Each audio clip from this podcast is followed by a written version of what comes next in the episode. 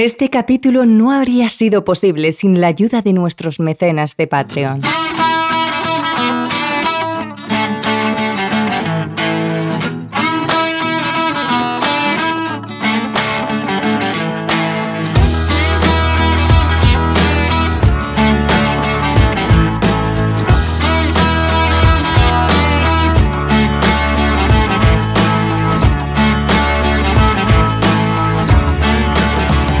Momento de poder desconectar y disfrutar de las vacaciones tras unos largos meses de trabajo.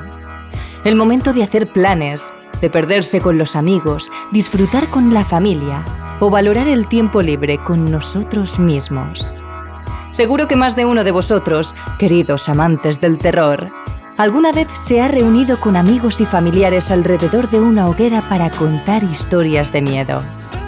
Bajo la intensa luz de la luna, y el silencio de la noche. Contar historias de terror nos traslada a un ambiente de misterio y tensión que, reconozcámoslo, a veces nos gusta disfrutar. Así que como nosotras queremos acompañaros absolutamente a todas partes, también hemos querido dedicar un programa a este tipo de historias y leyendas típicas de noche de terror. Venid, sentaos en círculo, subid el volumen y preparaos para vivir estas leyendas que os dejarán completamente helados. Empezamos. Terrores Nocturnos con Emma Entrena y Silvia Ortiz. El campamento de verano. La primera historia gira alrededor de lo que parecía ser un feliz campamento de verano. Esa historia no es una leyenda popular. Realmente ha sido escrita por un joven que firma con el nombre de Altair y que nos ha gustado tanto que hemos decidido versionarla a nuestra manera para contároslo a vosotros.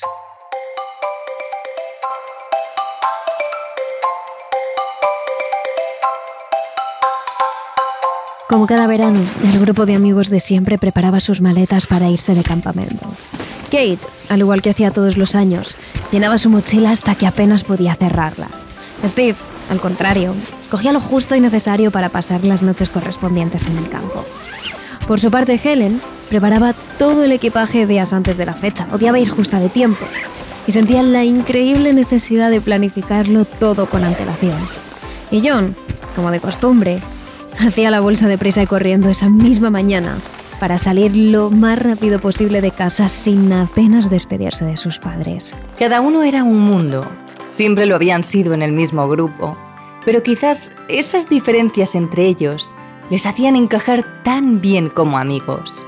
Y así llevaban años, desde que tenían uso de razón. Y qué menos que aprovechar el verano para irse todos juntos de vacaciones al campo. Quedaron en la gasolinera del barrio y Steve y John llegaron tarde como de costumbre. Allí compraron mucha comida y bebida todos salieron de la tienda bromeando, felices y con ganas de empezar esa aventura. Además de la comida y la ropa, los jóvenes revisaron todo el material básico e indispensable para poder empezar el viaje. Tiendas de campaña, linternas, botiquín de primeros auxilios, cantimplora. Estaba todo listo. Con el calor del verano, los cuatro jóvenes decidieron poner rumbo a la zona más fría del país donde la vegetación era mucho más abundante, e incluso por las noches un aire frío recorría los rincones del bosque. Tras cinco horas de viaje, finalmente llegaron a su lugar. aquel punto que prácticamente todos los años habían escogido para pasar allí los días de vacaciones. Lejos de la ciudad, de los pueblos y de otros posibles campings. Ellos querían estar totalmente solos disfrutando únicamente de su propia compañía. Una vez despejaron la zona y quitaron ramas secas y piedras, los chicos y chicas sacaron las tiendas de campaña de sus mochilas. Entre todos, y mientras escuchaban algo de música, empezaron a montar las tiendas ayudándose los unos a los otros. Esto solo acababa de empezar. Como decía Kate, ese verano iba a ser inolvidable. Y tan inolvidable. Porque iba a ser el último verano de su vida. Entre montar las tiendas de campaña, hacer la comida y el rato que pasaron de risas, no tardó mucho en oscurecer. Antes de que se hiciera de noche, en ese bosque lleno de pinos y eucaliptos, los chicos pusieron una serie de trampas para conejos, algo alejadas del campamento. Ahora sí tenían todo listo para empezar la noche, encender la hoguera y disfrutar de la luna y de las estrellas. Rato después, el frío característico de las noches en el campo empezó a recorrer el bosque. Aunque con la luz de la luna ya era suficiente para ver bien, porque esa noche estaba especialmente brillante, el grupo de amigos decidió encender la hoguera para entrar en calor. Empezaron quemando una pequeña rama seca. John casi siempre era el encargado de hacer el fuego, así que no tardó en alimentar la fina llama, que acabó convirtiéndose en una hoguera en condiciones. Ese era quizás el momento preferido del grupo, en el que la oscuridad cubría todo y el olor a hoguera y a campo bañaba sus pulmones. Tras un rato de risas, planes de futuro y anécdotas, Elena se puso seria y se acercó misteriosamente a los jóvenes. Toca noche de terror. Todos se miran los unos a los otros con ganas de pasar miedo, de contar leyendas y de asustarse los unos a los otros. Prácticamente en todos los grupos de amigos y amigas siempre existe aquella persona que detesta el terror. No puede con él. Le da pánico.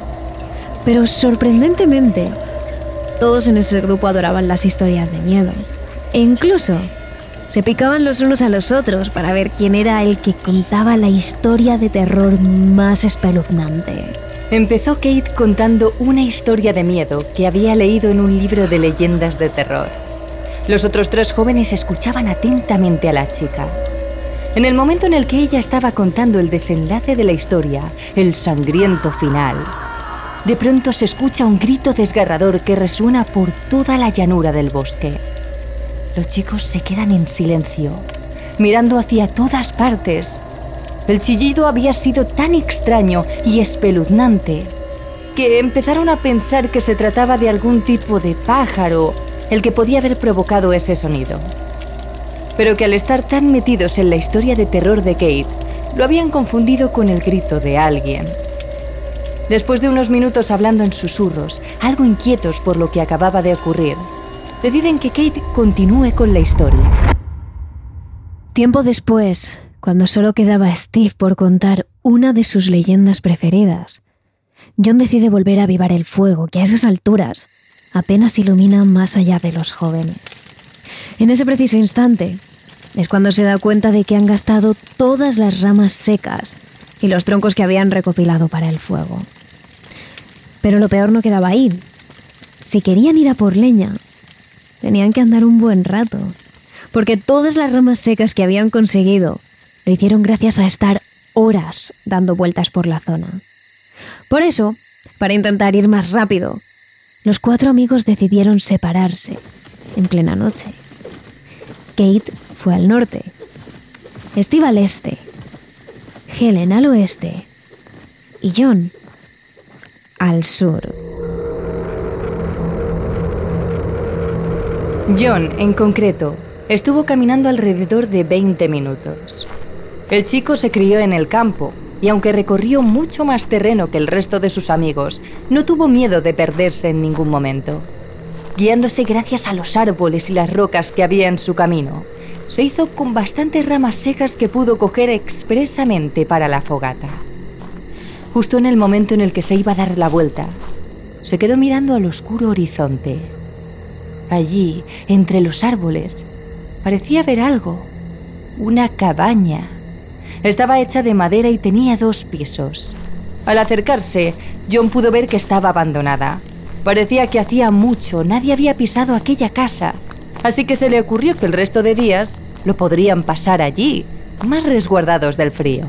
Tras un rato caminando de vuelta a las tiendas de campaña, finalmente John se reencontró con el resto de sus amigos, que llevaba ya un rato echando leña al fuego.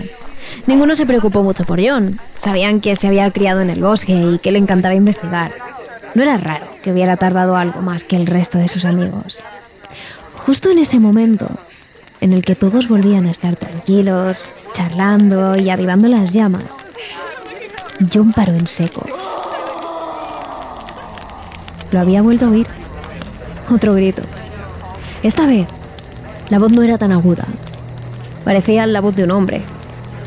El resto de sus compañeros se quedaron mirando a John sin comprender qué pasaba. ¿Habéis escuchado eso? preguntó señalando al oscuro bosque. Los tres jóvenes negaron con la cabeza. Nadie, salvo John, había escuchado aquel horrible grito. Sus amigos intentaron quitarle hierro al asunto. Sería otro animal, sería producto de su imaginación. No tenían de qué preocuparse. Tras unos minutos, la tranquilidad volvió de nuevo al grupo y John les comentó la posibilidad de ir al día siguiente a la cabaña de madera. Helen, Steve y Kate dijeron que sí casi al unísono. Era buena idea poder resguardarse del frío, ya que tenía pinta de que las siguientes noches la temperatura iría incluso a peor.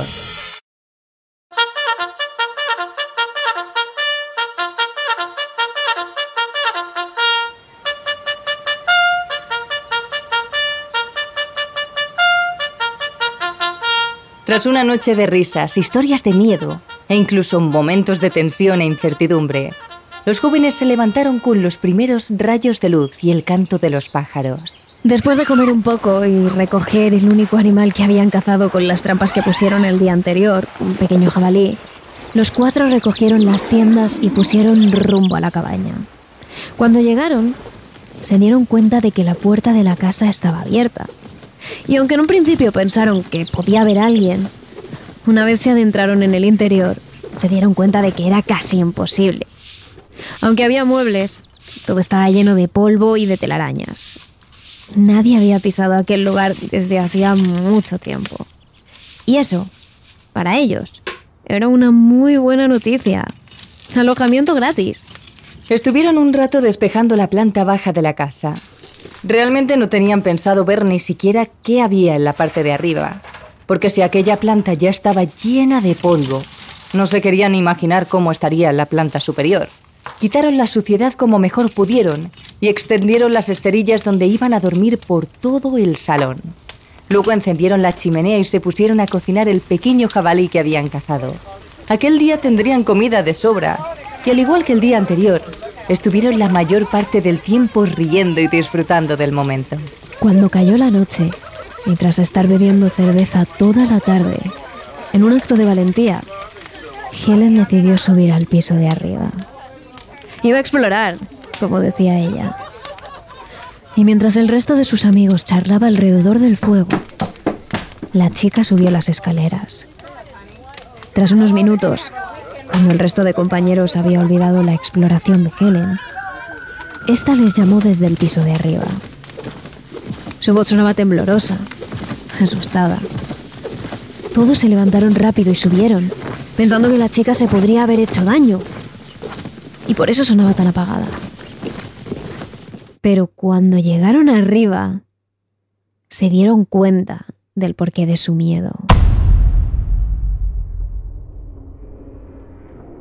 Cuando subieron, se encontraron a la pobre Helen alumbrando las paredes de la casa. La luz de la linterna temblaba. Realmente era la mano de la joven la que temblaba de miedo. Las paredes estaban manchadas de sangre, sangre reciente, que todavía se escurría por la madera y aterrizaba en el suelo. Algunas de esas manchas tenían forma de letras. Había palabras e incluso frases escritas por las paredes de la cabaña ayuda, te observa, no tiene rostro. Los jóvenes leían todos los mensajes en silencio, completamente pálidos y horrorizados. A Kate se le saltaron las lágrimas. Estaba tan asustada que no podía parar de llorar. John se adelantó al grupo y se acercó a las manchas de sangre. El final de las palabras parecía estar difuminado como si alguien las hubiera escrito con las manos manchadas de sangre.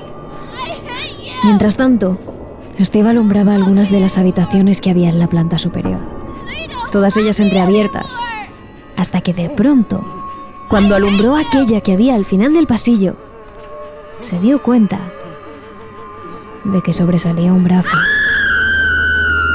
Helen gritó al fijarse también en el brazo que había en el suelo. Aunque los cuatro querían salir de allí corriendo, John se dirigió al cuarto del fondo para ver mejor qué es lo que había. La habitación estaba completamente cubierta de un charco de sangre que manchaba la cama, el suelo, las paredes e incluso el propio techo. Pero lo peor es que estaba llena de partes del cuerpo, brazos, piernas e incluso varias cabezas colocadas en una de las repisas. Ninguna de esas víctimas parecían estar en descomposición. La sangre era fresca y húmeda. Justo en el momento en el que John iba a darse la vuelta para volver con sus amigos, se fijó en la ventana. Desde allí podía ver a alguien, una figura humana, y totalmente inmóvil, mirándole fijamente entre los árboles. John se quedó petrificado y notó cómo aquella cosa le observaba fijamente. Tan pronto como se había dado cuenta de su presencia, segundos después, lo que fuera aquello, desapareció rápidamente entre la maleza. Al lado de las escaleras, Steve abrazaba a sus compañeras. Los tres intentaban consolarse, pero a la vez no se decían nada. Simplemente lloraban. Estaban muertos de miedo. En ese instante, Steve pareció volver en sí. Tenía dos teléfonos y podían llamar a la policía. Temblando de miedo y de nervios, se llevó la mano al bolsillo y sacó el móvil. Quedaba muy poca batería, pero la suficiente para llamar a emergencias. Emergencias, dígame. Justo en el momento en el que Steve empieza a tartamudear algo, el teléfono se cuelga. Casi a punto de llorar, Steve busca desesperadamente en la mochila de Helen, que parece seguir sin reaccionar. Tras unos segundos encuentra el teléfono de la chica y se dispone a llamar. Pero no hay señal. John anima a sus amigos a salir de allí cuanto antes, y justo cuando están en la planta baja, Kate suelta un grito señalando a una de las ventanas. Había visto algo, a un hombre, una sombra oscura, como fantasmal, que recorría rápidamente la zona. Todos vuelven a quedarse petrificados en medio del salón sin saber qué hacer. Pero en ese momento, John se lleva la mano al bolsillo. Las llaves del coche. No está muy lejos de la zona pero tienen que correr. Es ahí cuando los cuatro salen disparados hacia el lugar donde habían dejado el automóvil.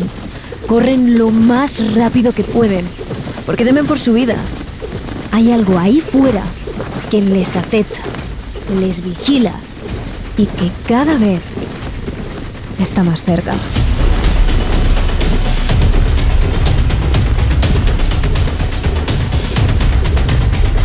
John conduce el coche con decisión. Sabe que es el único que está más avispado, más rápido. El resto de sus compañeros solo lloran y tiemblan. El latido de sus corazones incluso suena por encima del motor del propio coche.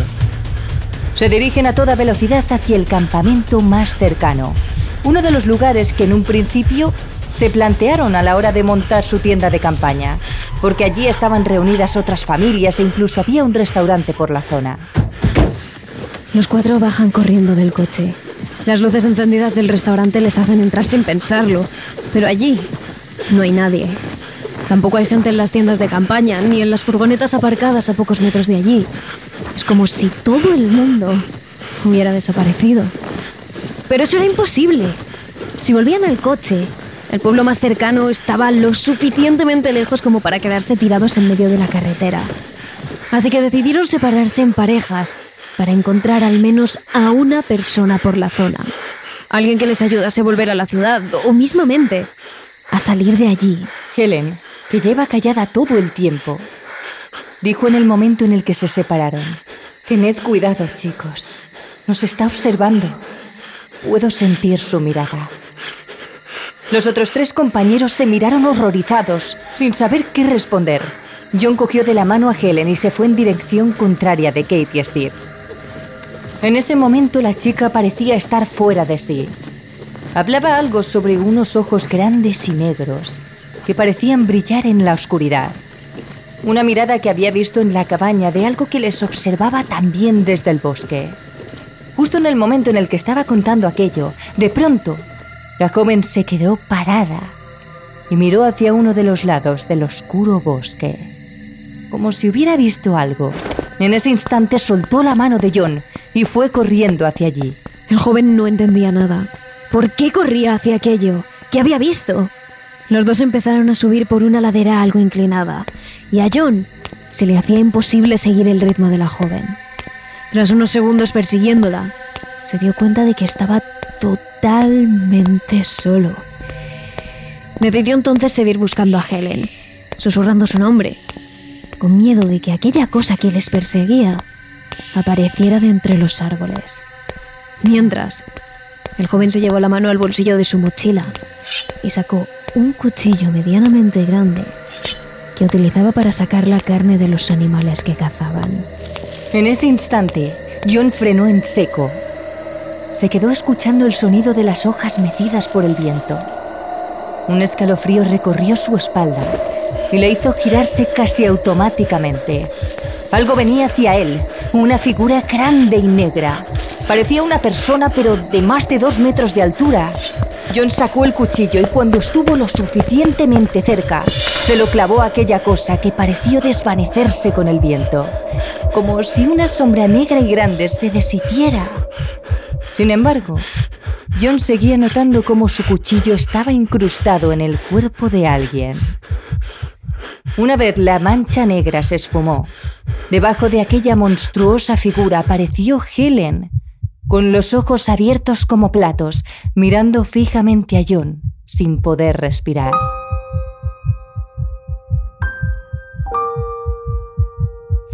En ese instante el joven sacó el cuchillo del pecho de la joven.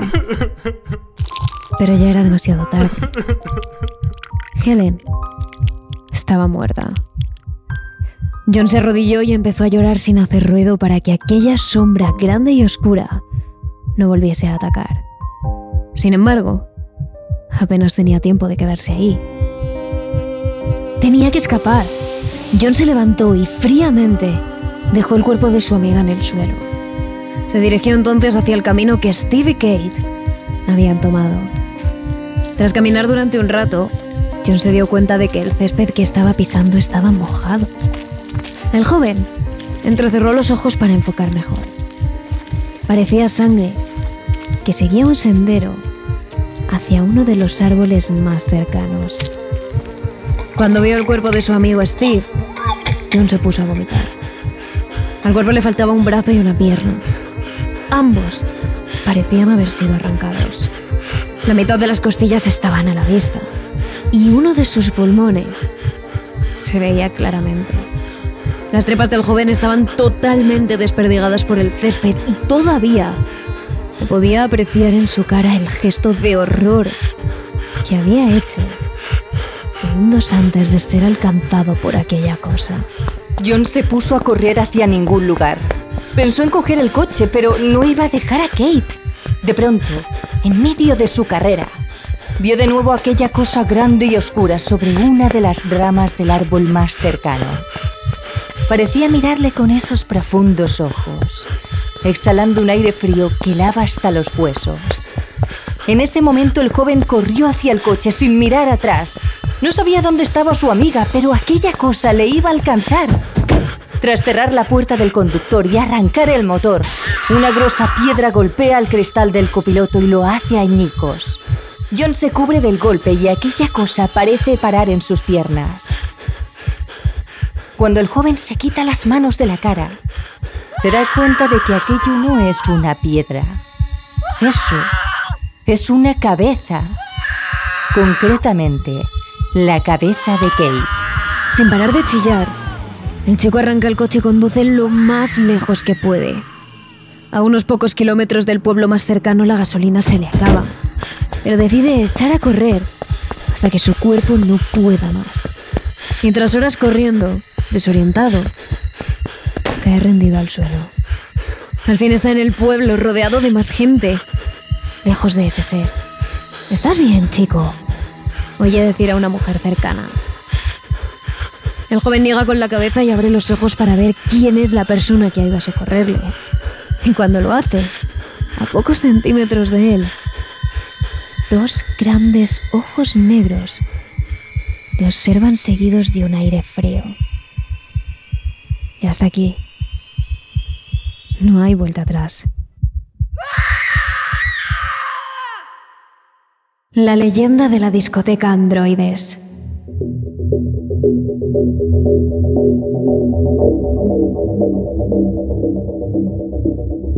En los años 80, existía en la localidad de Talavera de la Reina, en Toledo, una de las discotecas más conocidas entre los jóvenes, la discoteca Androides. Estaba situada en la calle Alfares, muy cerca del cruce de caminos. Igual por eso, porque se encontraba en un cruce de caminos, que es donde dicen que se hacen los pactos con el diablo, desde el primer momento se contaron misteriosas leyendas sobre esta popular discoteca. Algunos aseguraban que los vasos se estallaban sin que nadie los tocara.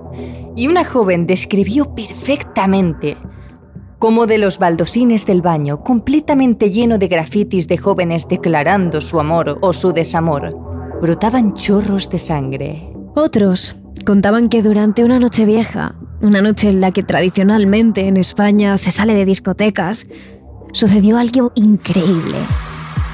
Cuando la pista estaba abarrotada, y los jóvenes poco menos que sudaban del calor por los bailes, la música y la gente. Hubo un apagón en la discoteca. De repente, todo se quedó completamente oscuro y un frío intenso pasó por el cuerpo de todos los jóvenes que hacía un momento sudaban tanto que sus manos se congelaron en cuestión de segundos.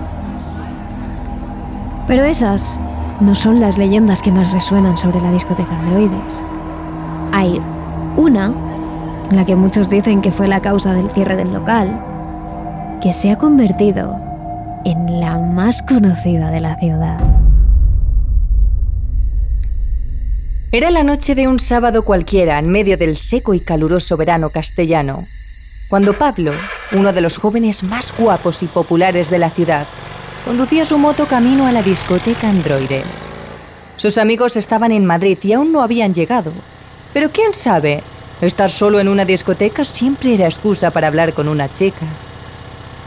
Sin embargo, cuando enfilaba la calle Alfares, un violento aguacero comenzó a caer sobre él, uno de esos típicos de las tormentas de verano. El joven paró su moto en un callejón cercano le puso la cadena y estaba entretenido, quitándose el cabello de la cara e intentando cerrar su chupa de cuero, cuando un frío intenso recorrió su nuca. Cuando se giró para ver qué pasaba, la sombra de una joven de unos 16 años vestida con una leve blusa de seda y una falda también de tela muy ligera, estaba observándole. La chica estaba totalmente calada, con la blusa y la falda pegadas a su cuerpo, y de su cabello rubio y lacio caían goterones sobre sus hombros.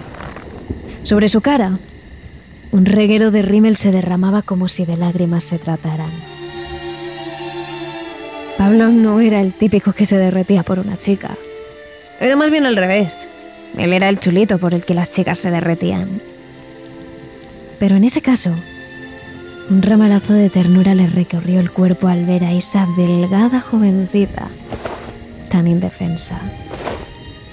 Pablo se bajó la cremallera de la chupa de cuero que acababa de cerrar y se la entregó a la chica, que temblaba fuertemente bajo el agua, y se la puso sobre los hombros.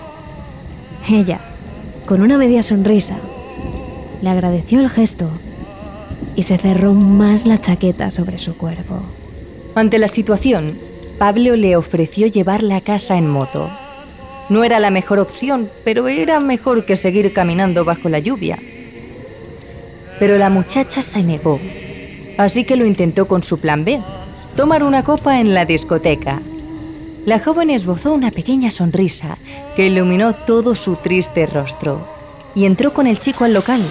Allí bailaron, bebieron, rieron y se conocieron hasta casi las 5 de la mañana. Para cuando salieron ya no llovía, así que Pablo la pudo llevar hasta su casa con la moto. Era una casa baja en la calle de la Luna. Allí la muchacha, que no le había dicho ni su nombre, le dio un pequeño beso en la mejilla. Le dio una fotografía de carnet y entró en su casa con una sonrisa y con la chaqueta de Pablo aún sobre sus hombros.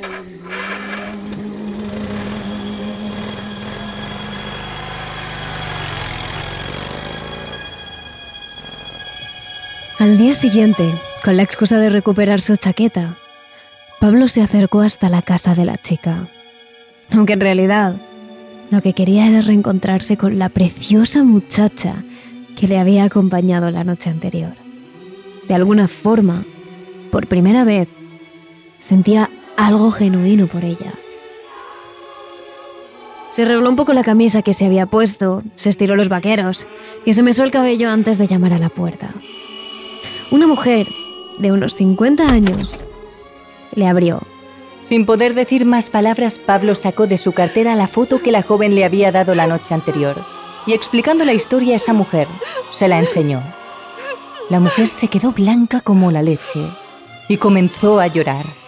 Definitivamente esa era la foto de su hija, de su pequeña muerta. Pablo se echó a reír de forma cínica. Estaba seguro de que todo esto era una broma hasta que la mujer se ofreció a llevarlo al cementerio, a que viera la tumba. Efectivamente, en el camposanto al que le guió la mujer, encontraron una lápida con un nombre. Y lo más importante, con la misma foto que él guardaba en su cartera. Sin embargo, lo más perturbador era que, colgada sobre la lápida, se encontraba su chaqueta de moto, la chaqueta que la noche anterior le había dejado a esa chica.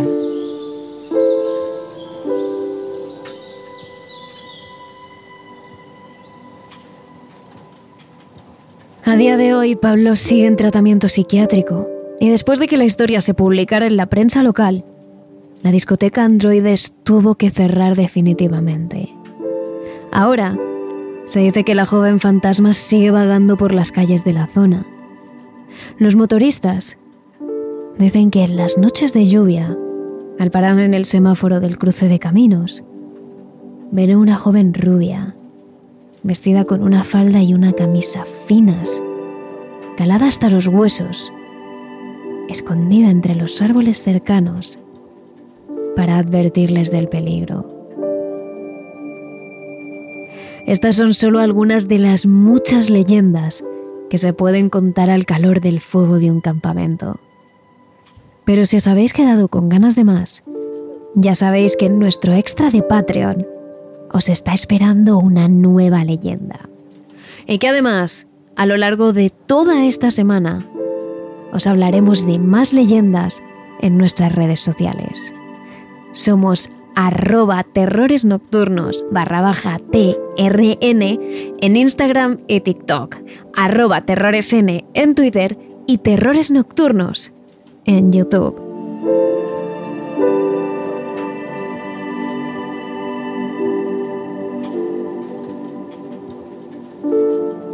Terrores Nocturnos, realizado por David Fernández Marcos.